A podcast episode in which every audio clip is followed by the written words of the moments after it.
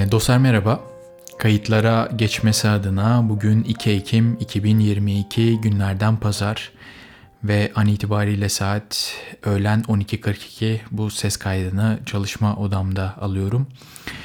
Ee, bu hafta sizlerle hafta içerisinde okuduğum bir haberi paylaşmak istiyorum. Bu haber beni e, hakikaten çok etkiledi. E, Kanadalı bir aileden bahsedeceğim.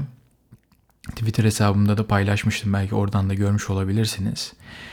Ee, Kanadalı bir çift, dört çocukları var ve kısa zaman önce bu dört çocuklarından üçünün e, yakın bir zamanda gözlerinin tamamen kör olacağının haberini alıyorlar. E, ve tabii çok ciddi bir e, üzüntüye kapılıyorlar. Aslında en büyük e, çocukları, kızlarının bir e, gece görme sorunu var. Bu halk arasında tavuk karası olarak da bilinen bir rahatsızlık. Önce böyle bir rahatsızlıkları olduğunu düşünüyorlar üç çocuklarının. Ancak e, işte doktora gidip e, teşhis konulduğunda çok nadir görülen e, bir göz hastalığından dolayı e, gözlerinin gittikçe kararacağına ve bir zaman sonra da artık hiç görmeyeceğini öğreniyorlar.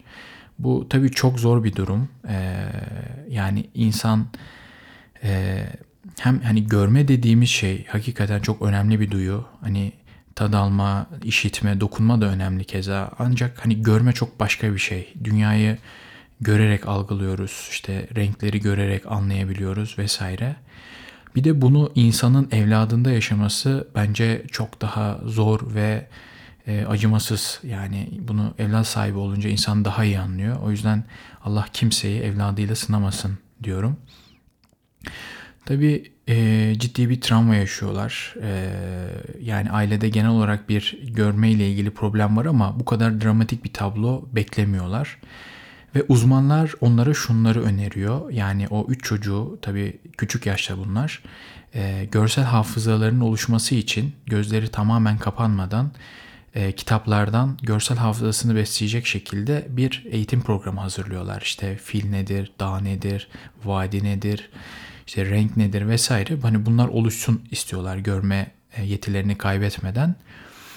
Ve aile e, ebeveynler şöyle bir karar veriyor. Yani biz çocuklarımıza bunu kitaplardan öğretmek yerine bir dünya turuna çıkalım. Fili, aslanı, dağı, denizi, okyanusu bizzat yerinde gösterelim e, diyorlar. Ve bunu yapabilmek için de ellerinde avuçlarında ne varsa e, bunları satıyorlar ve bir dünya turu planlıyorlar. E, tam bu süreç e, covid on dokuz sürecinin başladığı zamana denk geliyor ve bu geziyi bir yıl erteliyorlar. Daha sonra dünya normale dönüp e, işte ülke sınırları açılınca da geziye başlıyorlar. Şimdiye kadar üç e, kıtada altı ülke e, gezmişler ve bu gezilerini de daha çok yer görebilmek adına işte hem ulaşım maliyetlerini hem de konaklama maliyetlerini düşürebilecek şekilde geziyorlar. Yani gidip beş yıldızlı otelde kalmıyorlar. İşte ya da sadece turistik bölgeleri de gezmiyorlar. Mesela Türkiye'de Kars'a gitmişler mesela. Ben Kars'ı görmedim. Türkiye'de yaşıyorum. İşte peri bacalarına gitmişler. Marmaris'e gitmişler. İstanbul'u gezmişler. Sirkeci, işte tarihi yarımada.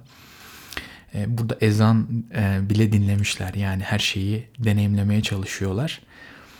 Ee, tabii ailenin yaptığı şey çok takdire şayan yani. Elinde avucunda ne varsa satıyor ve çocuklarının görmeden önce yani kör olmadan önce pardon ne kadar çok şey e, görebilirse bunun için çabalıyorlar. Bu çok beni çok etkiledi. Ee, ve annenin B B C'ye verdiği bir e, mülakatta söylediği bir söz var. Şimdi size onu okuyacağım. Bunu blogumda da paylaştım. Anne şöyle söylüyor. E, görsel hafızaların, hafızalarını zenginleştirmeyi istedik ama aynı zamanda çocuklarımızın daha dayanıklı bireyler olmasını da arzuladık. Hayatları boyunca buna ihtiyaç duyacaklar.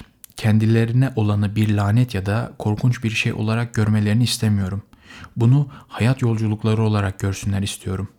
Önlerinde büyük mücadeleler var ama ellerinde bu mücadeleler ile başa çıkacak malzemeler var diyor anne Edith LeMay.